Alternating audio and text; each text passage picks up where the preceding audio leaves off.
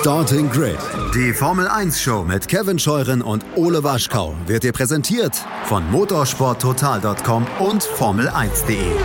Keep racing auf meinsportpodcast.de. Einen schönen guten Tag und herzlich willkommen zur Starting Grid Exkursion, ja eurem eigentlichen Formel 1 Magazin, aber hier wollen wir natürlich so viele Rennserien wie möglich abdecken, das Interessensfeld von euch äh, so ein bisschen erweitern, ja und über das sprechen, was so Events im Motorsport sind. Und da müssen wir natürlich, wir haben letzte Woche drauf vorausgeschaut, jetzt auf das 24-Stunden-Rennen am Nürburgring zurückblicken. Mein Name ist Kevin Scheuren und an meiner Seite vom Motorsport Network Germany, dem Portal motorsporttotal.com, formel1.de und de.motorsport.com, Heiko Stritzke. Hallo Heiko. Ja, hallo Kevin, danke nochmal für die Einladung und ja, es ist noch ein bisschen frisch, das Rennen. Man spürt noch die Strapazen vom Wochenende, aber alles in allem hat es sich ja wieder großartig gelohnt. Ja, ist das so? Also hat es deine Erwartungen getroffen, was du gesehen hast beim 24-Stunden-Rennen? Kann man schon sagen. Ähm, es ist sehr schön, dass tatsächlich mehr los gewesen ist auf den Zuschauerrängen als noch im Vorjahr. Das äh, waren auf jeden Fall mehr Zuschauer. Das ist auch unser ganz klarer subjektiver Eindruck. Äh, mittlerweile wurde es tatsächlich so eng, dass es mit den Staus draußen doch sehr unerträglich wurde und man sich im Fahrradlager teilweise noch um zwei Uhr nachts auf die Füße getreten ist mit Zuschauern. Also hervorragend, wie dieses Event angenommen wurde. Da hat natürlich das Wetter mit reingespielt, aber es ist sehr schön, zeigt, dass wirklich ein riesiges Interesse an diesem Rennen vorhanden ist. Und das war eine ganz tolle Sache. Also wirklich großartig organisiert gewesen alles. Das ist gut. Das freut uns erstmal natürlich generell so auch für die Organisation. Habe auch von vielen Freunden, die tatsächlich beim 24-Stunden-Rennen waren, die Instagram-Stories und so beobachtet und die waren auch alle, glaube ich, sehr zufrieden. Ähm, wie zufrieden kann man denn sportlich sein mit dem, was passiert ist? Wir haben ja einen, ja, kann man sagen, Überraschungssieger gehabt mit dem äh, Team Phoenix auf der Nummer 4 von Audi? Nun gut, also Phoenix Racing als Überraschungssieger zu titulieren, das wäre natürlich, äh, wird, glaube ich, dem Team nicht ganz gerecht werden. Aber tatsächlich war Audi so ein bisschen so, man muss sagen, naja, vorne dabei irgendwie mal, aber eben nicht so ganz dieses ultraschnelle Team jetzt. Also so das ganz groß, große Tempo von vorne konnten sie nicht mitgehen. Aber unterm Strich muss man halt sagen, dass ganz klassisch bei einem Langstreckenrennen die Mannschaft gewonnen hat, die die wenigsten Fehler gemacht hat. Und das war nun mal dieser Phoenix Audi. Und deshalb geht dieser Sieg absolut in Ordnung, absolut verdient. Das äh, ist halt sehr schön, dass auch noch in den Zeiten eines Nürburgring-Sprintrennens halt doch diese Tatsache, null Fehler zu machen, doch noch einen so hohen Stellenwert genießt. Ähm, das Ganze begann ja mit ja, dem, dem ersten großen Ausfall eigentlich, ne? Den Black Falcon Mercedes auf der Nummer 2 von der Pole ins Rennen gegangen, nach siebeneinhalb Stunden aufgeben müssen. Und das hat ja einige Ausfälle gegeben von Teams, die sich ja eigentlich peu à peu in eine Situation gebracht haben, wo man dachte, okay, die könnten was reißen. Ja, klassisches Aussieberennen eigentlich. Mhm. Es wurde sehr hart zugeschlagen seitens des Rennens. Wir haben doch von den Top-Fahrzeugen sehr viele verloren. Ähm, das ist eigentlich sehr typisch für ein trockenes Rennen. Das ist ein Phänomen, was wir am Nürburgring eigentlich schon seit Jahren beobachten können, nämlich dass die Trockenrennen eigentlich diejenigen sind, wo es mehr kracht, weil die Fahrer dann bereit sind, höhere Risiken zu gehen als bei Regen. Ähm, mehr Schrott bei Trockenheit. Ein Drittel des Fahrerfeldes ist nicht ins Ziel gekommen. Das ist schon eine relativ hohe Ausfallquote. Also das war halt wirklich aufgrund dieser guten Bedingungen jetzt tatsächlich ein bisschen crashträchtig. Gut, es, es passiert natürlich, ähm, dass, dass man Unfälle hat, aber es sind tatsächlich schon mehr Top-Fahrzeuge diesmal ausgeschieden, als es sonst der Fall gewesen ist.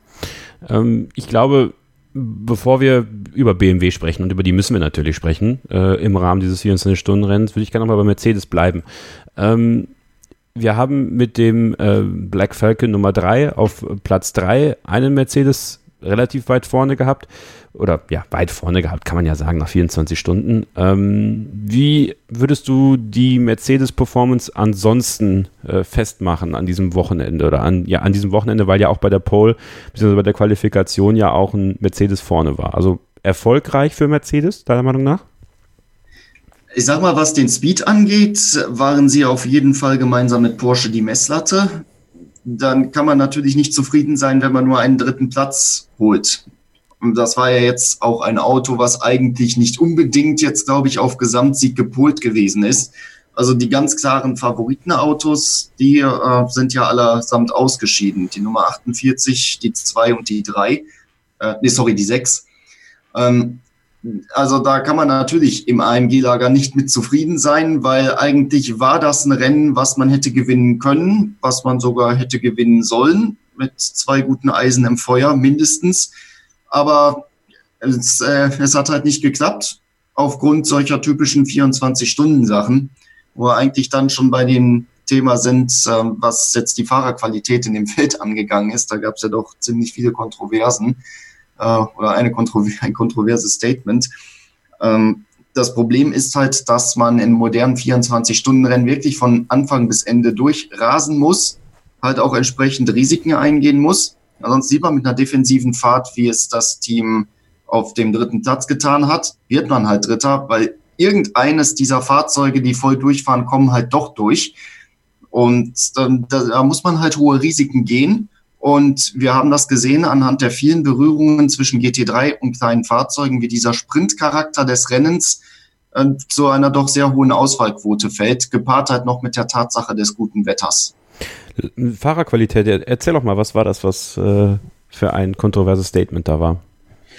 Ja, wir hatten ähm, auf, auf Nitro hatte sich der Christian Menzel zu Wort gemeldet und hatte da die Fahrerqualität äh, doch sehr heftig kritisiert ähm, nach einem schweren Unfall auf der Döttinger Höhe, weil er da gesagt hat, auf den will er sich jetzt nicht unbedingt direkt beziehen. Ähm, er, hat, er hatte also äh, bei Nitro dann doch sehr scharf, sehr scharfe Kritik geübt an der, äh, am Fahrerfeld und auch an dem DMSB-Permit. Ähm, dass also trotzdem noch Leute fahren können, die eigentlich besser zu Hause bleiben und trotzdem halt diesen Permit bekommen, während dann erfahrene Leute wie Marc Dues zum Beispiel nicht dort starten dürfen, weil sie auf dem Papier halt die Anforderungen nicht geschafft haben.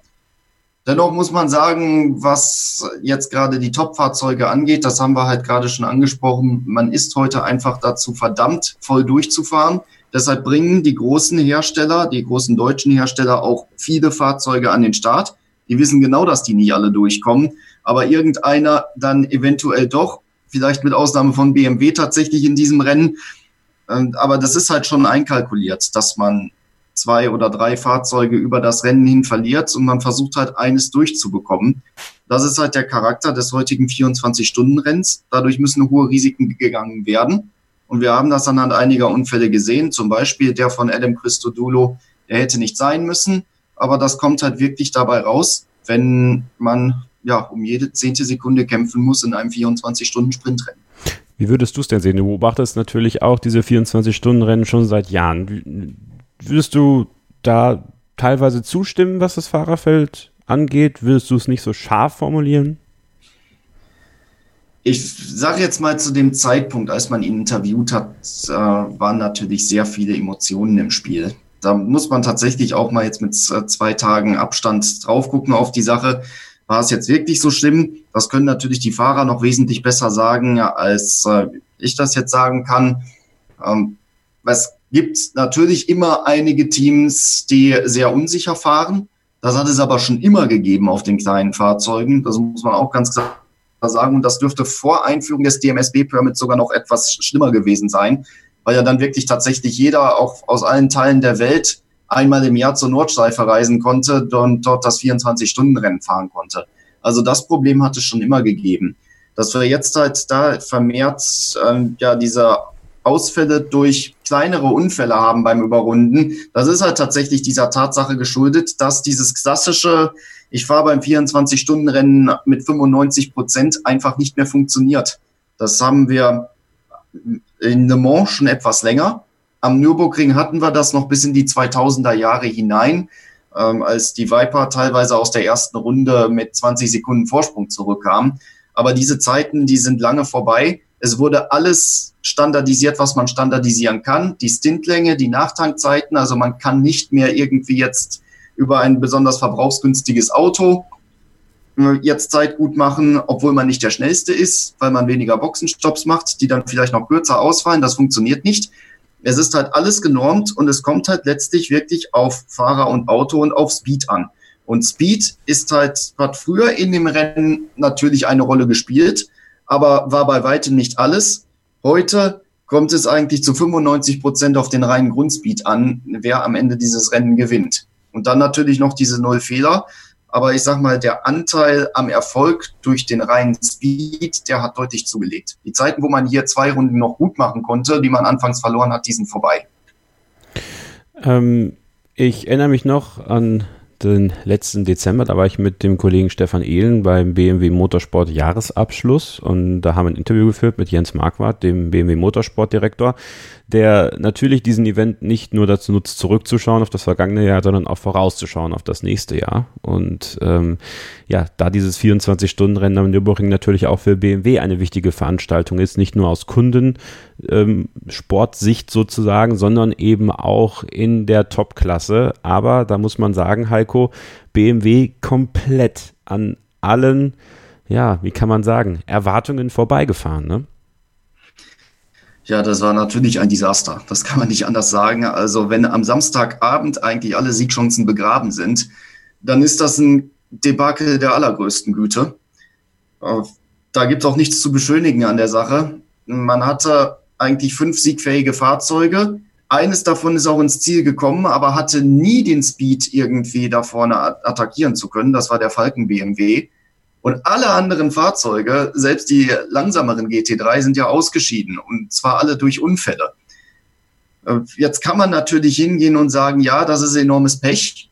Klar war das Pech. Äh, der BMW M6 GT3 wird in Sprintrennserien eingesetzt, wie dem ADAC GT Masters, wo man eigentlich in jedem Rennen sich irgendwann mal in die Karre fährt und nie geht, nie passiert was. In diesem Rennen haben beide Rover-Fahrzeuge eine minimale Berührung der eine verbiegt sich die Spurstange, der andere, beim anderen geht der Kühler kaputt. Durch wirklich Minimalstberührungen, wo sonst am Bodywork gar nichts passiert ist. Natürlich kann man da hingehen und sagen, das ist Pech. Allerdings hat BMW, ist es ja nicht das erste Mal, dass denen das passiert, dass sie durch kleinste Berührungen sofort ein Auto verlieren. Da muss man dann doch natürlich fragen, wie kann das sein? dass eine solch minimale Berührung, die man bei einem solchen Rennen einfach einkalkulieren muss, direkt zu einem Ausfall führt. Hm. Also es war, glaube ich, bei einem Rowe BMW die Spurstange. Wie kann das sein, dass ein Wechsel der Spurstange äh, so lange dauert, dass das Team sagt, das lohnt sich nicht, das würde Stunden dauern? Und wie kann ein Kühler durch ein wirklich minimales Auffahren auf ein anderes Fahrzeug einfach bersten, während das Fahrzeug sonst bei stärkeren Berührungen so etwas eigentlich nie hatte? Das Problem ist nur, dass tatsächlich dieser Unfall ja, des einen Rufe BMWs ein Abziehbild der Situation aus dem Vorjahr gewesen ist. Das war auch genau dasselbe. Der ist auch minimal einem Audi draufgefahren. Bodywork, also sprich die Frontstoßstange vollkommen in Ordnung. Da hat man eigentlich nicht mal einen Kratzer gesehen. Aber der Kühler ist einfach geplatzt. Und das Rennen war vorbei. Und genau das ist dieses Jahr wieder passiert. Man steht dem, Timo, ja, dem Timo Scheider kann man, glaube ich, beim Schnitzer keinen Vorwurf machen. Der ist schlicht und einfach torpediert worden. Das ist so eine Sache, die, ähm, wie ich gerade gesagt habe, das muss, das kalkuliert jeder Hersteller ein, dass ein Auto so verloren geht. Ja, und dann war halt noch der Walkenhorst BMW. Da ist nicht so ganz klar, was passiert ist. Es ist wohl ein Motorschaden gewesen und dann ist der Fahrer auf seinem eigenen Öl abgeflogen. Motorschaden bei BMW hatten wir auch schon 2016 da sind eigentlich Dinge, die sollten nicht mehr passieren bei einem Auto, was jetzt doch schon erprobt ist.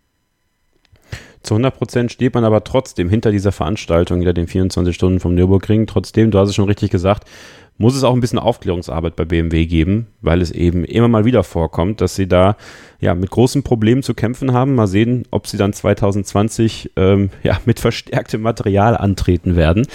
Ähm, Mantai Porsche, äh, haben ja, hast du ja auch gesagt, in der, in der Vorberichterstattung sozusagen, war ja in gewisser Weise dein Favorit auch. Ähm, ja, einer hat es nicht ins Ziel geschafft, denn nach einer Stunde 45 und fünf Minuten gab es den Reifenschaden für den Vorjahressieger in der Nummer 1 äh, und in der Nacht war es dann vorbei nach einem Unfall. Ähm, ja, und der zweite Mantai Porsche, da muss man sagen, äh, der hat es in Person von Laurenz Van Thor selbst verbockt. Ja, das, äh, das kommt halt vor. Auch hier sehen wir wieder ein Fahrzeug verloren durch eine Situation, die man schwer kontrollieren kann.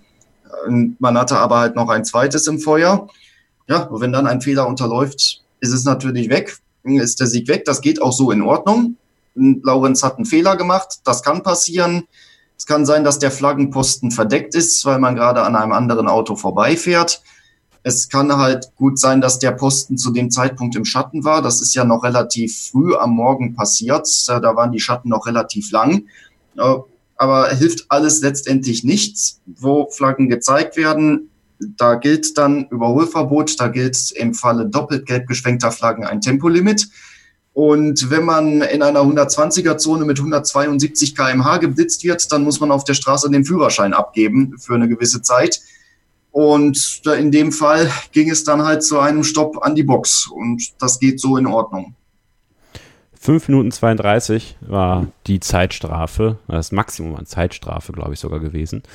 Und äh, das brachte natürlich dann den eben von mir angesprochenen äh, Audi vom Phoenix-Team ja, in die Position, die 24 Stunden vom Nürburgring zu gewinnen. Tja, im Endeffekt äh, bleibt festzuhalten, es äh, ist ein Abnutzungsrennen. Es war ein Aussieberennen, die 2019er Veranstaltung am Nürburgring. Und äh, ja, eigentlich hast du vollkommen recht, ja. Und ich glaube, dass es, dass ich gesagt habe, dass es eine Überraschung war, war nur darauf bezogen, dass ich glaube, sehr, sehr, sehr, sehr, sehr, sehr, sehr viele mit einem Mantai Porsche ganz oben gerechnet haben. Und deswegen äh, für einige dann, dann das dann doch eine Überraschung war, aber du hast es eigentlich richtig zusammengefasst, wer keine Fehler macht, wer dabei bleibt, wer konzentriert bleibt und wessen Material hält, der kann solche Situationen dann ausnutzen. Ja, und deshalb ist dieser Sieg auch absolut verdient gewesen. Freut mich sehr, äh, dass Pia Kaffer es noch geschafft hat, der ja nun ähm, auch nicht mehr der ganz Jüngste ist, und ähm, doch sehr lange jetzt seit seinem Le Mans-Sieg warten musste, dass er nochmal ein großes 24-Stunden-Rennen gewinnt.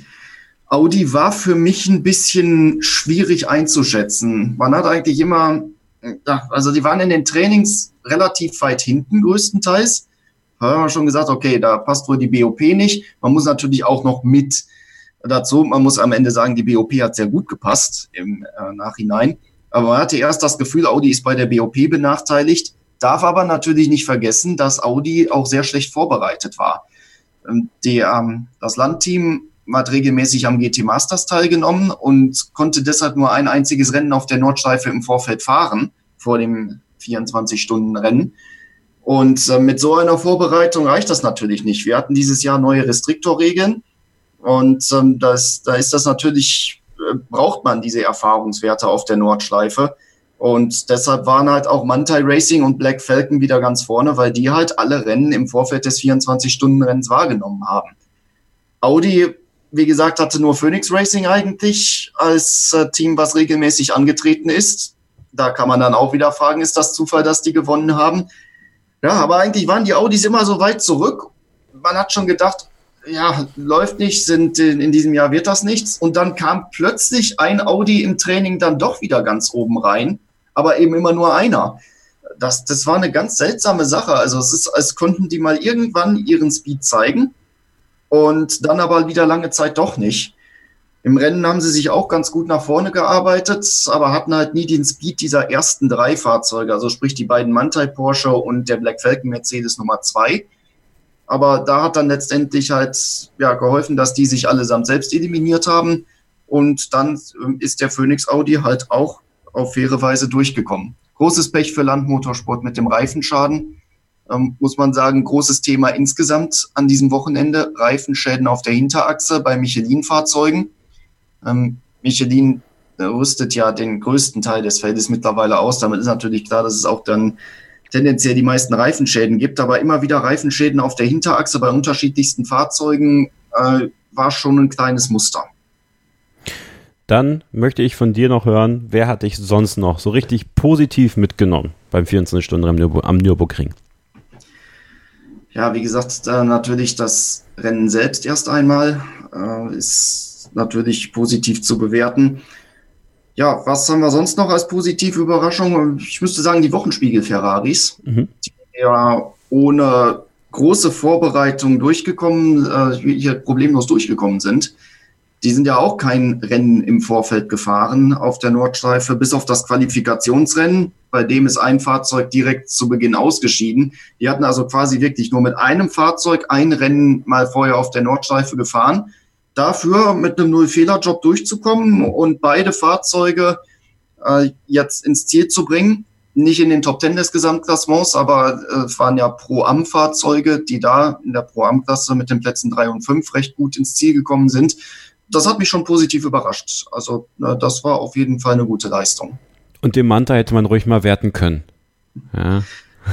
Auch wenn er nur 28 Runden absolviert hat. Ja, passiert halt. Der Opel Manta hat da oben schon sehr viel erlebt.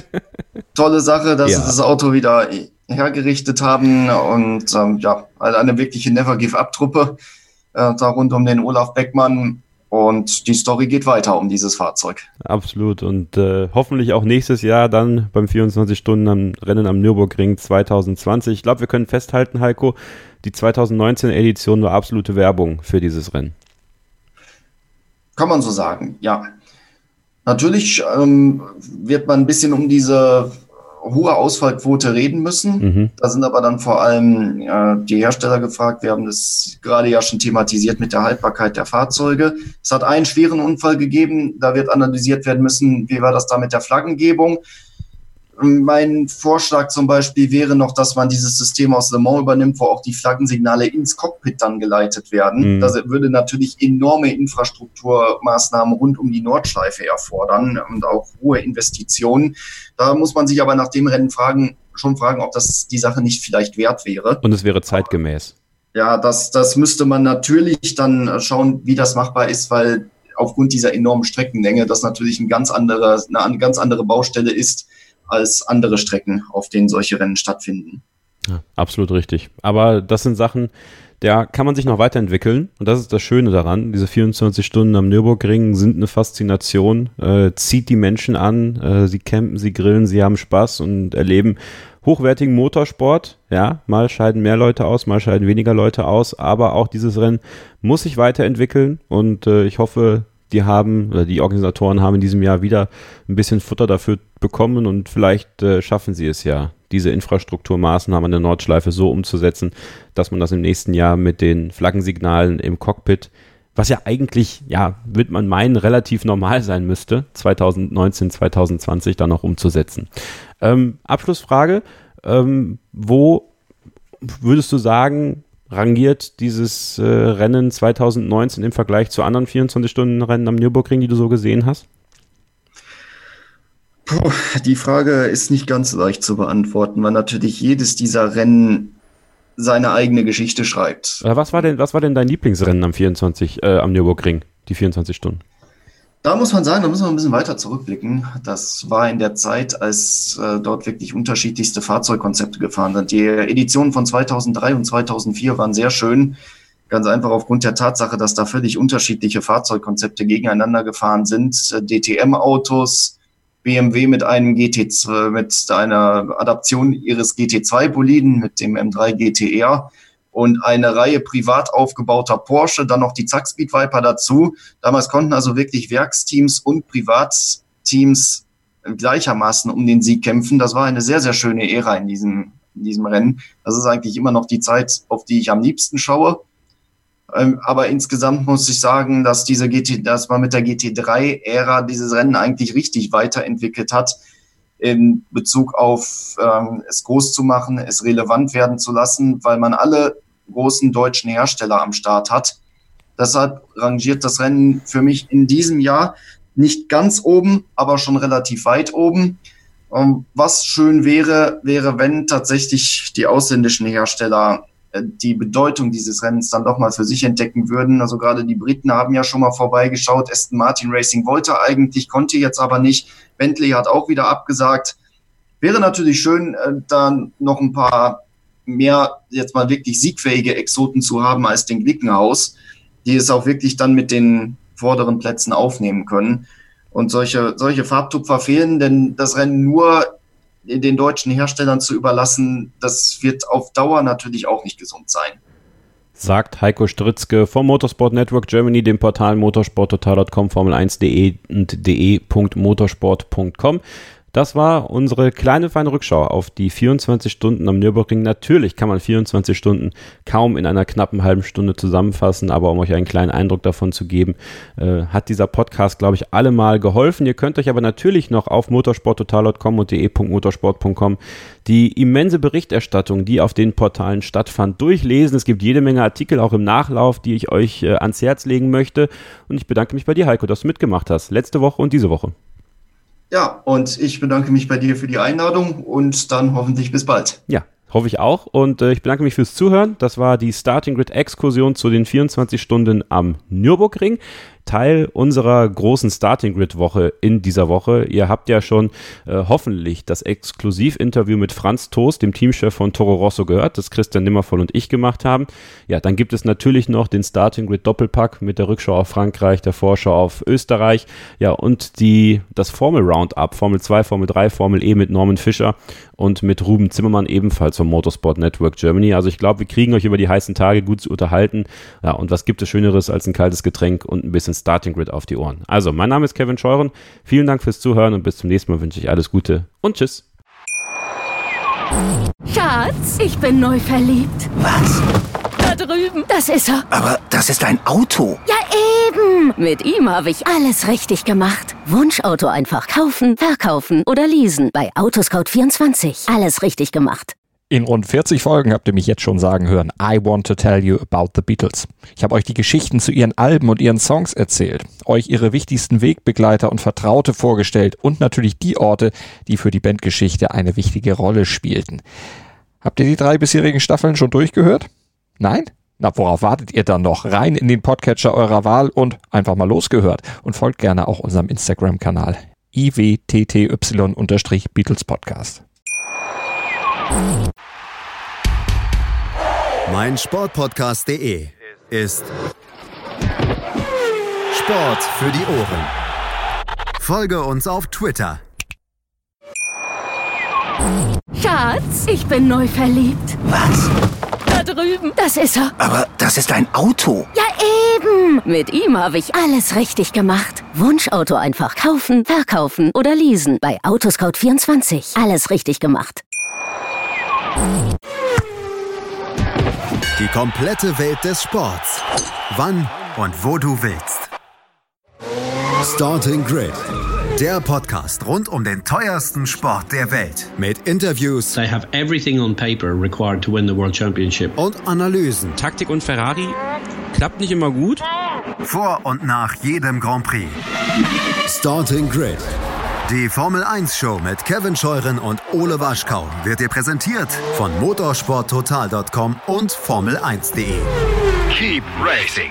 Auf meinsportpodcast.de. Schatz, ich bin neu verliebt. Was? Da drüben. Das ist er. Aber das ist ein Auto. Ja, eben. Mit ihm habe ich alles richtig gemacht. Wunschauto einfach kaufen, verkaufen oder leasen. Bei Autoscout24. Alles richtig gemacht.